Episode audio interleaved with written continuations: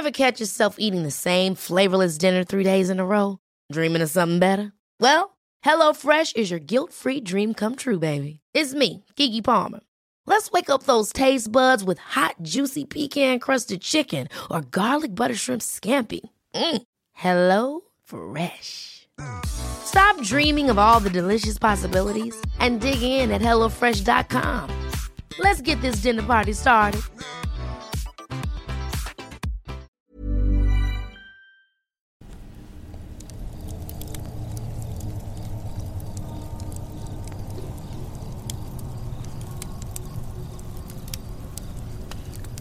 Ikalimang kabanata. Ang hiwaga ng Amalanhig. Ito ang mga kwentong bumuo ng ating nakaraan. Mga kwentong unang narinig sa mga liblib na lugar o sa mga pinakatagong bulong-bulungan. Dito ay pag-uusapan natin ang mga kwentong kababalaghan at misteryo na humalo sa kultura, kasaysayan at kamalayan nating mga Pilipino. Ang aking campsite ay isang safe space at bukas para sa lahat ng gustong makinig o kahit gusto mo lamang tumahimik at magpahinga. Ako ang iyong campmaster na si Earl at ito ang Philippine Campfire Stories.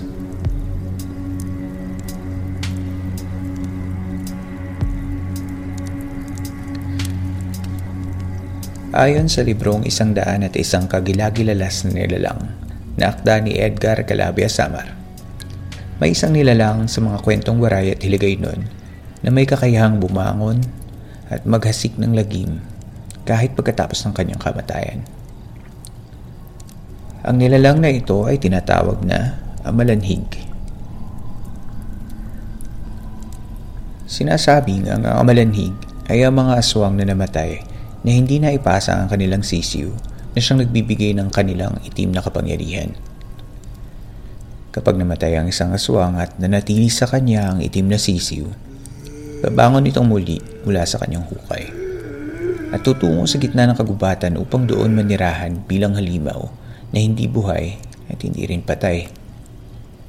Ang Amalanhig ay tumatawid sa kalapit na ayon pagsapit ng dilim upang humanap ng mabibiktima at kainin ng mga ito gamit ang kanilang matutulis ng ngipin at dila.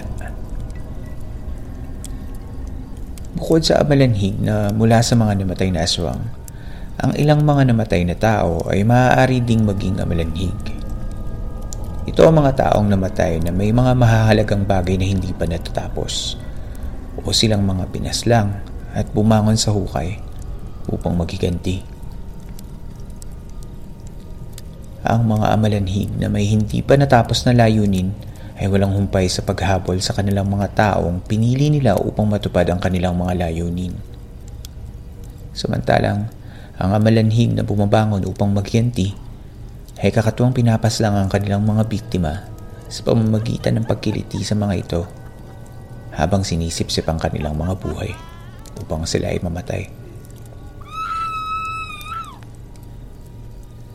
Ayon sa isang alamat, maraming taon bago pa man dumating ang mga Espanyol sa Pilipinas, isang pinuno ang nag-utos sa kanyang babaylan na lumikha ng isang hukbo ng mga mandirigma na walang kamatayan. Ang mga immortal na ito ay nilikha sa pamamagitan ng pagpatay sa mga ordinaryong kalalakihan at pagtatanim sa kanilang mga katawan ng kadiliman gamit ang isang kakaibang anting-anting sa kanilang mga bibig kasabay ng pagsasagawa ng iba pang mga ritual. Matapos ang tatlong araw ay bumangon silang muli, ngunit wala na ang kanilang mga kamalayan.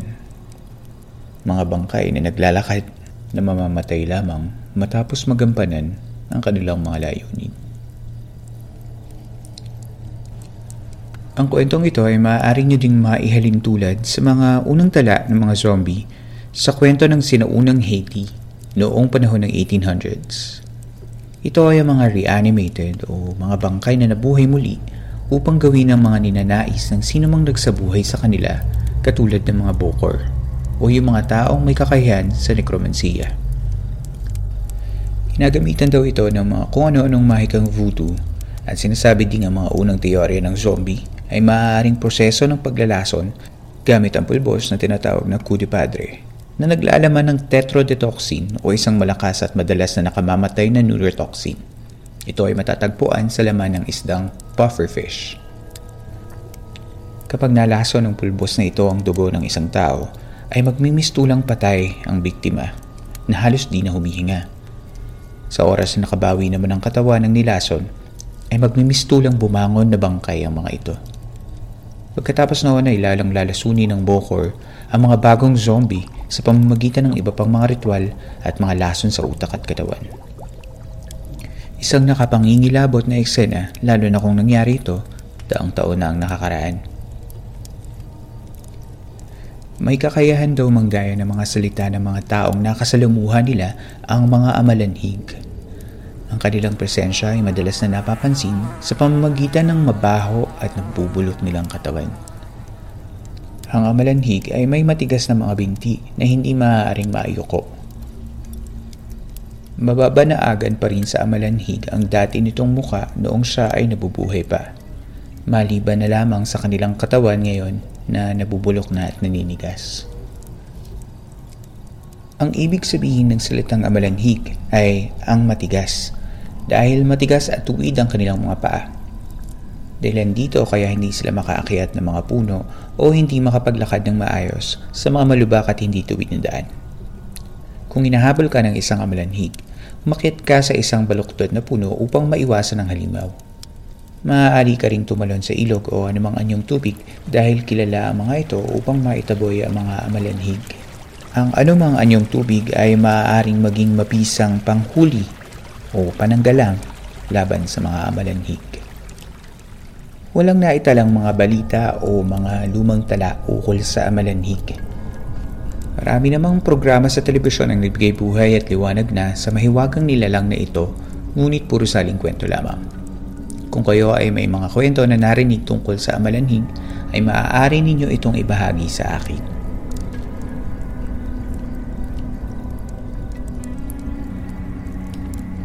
Inyo pong nasubaybayan ng Philippine Campfire Stories. Kung naibigan ninyo ang kwentong hatid ko sa inyo, i-follow, i-like, at i-share ninyo ang aking social media accounts. Maliit na bagay lamang, ngunit malaking tulong ito para sa programa natin. Kung may mga kwento kayo na gusto ninyong isama sa ating susunod na kwentuhan, ay maaari ninyong ipadala ang mga ito sa campfire stories p h at gmail dot com. Salamat at hanggang sa susunod nating kwentuhan dito sa campsite, magandang gabi sa inyo.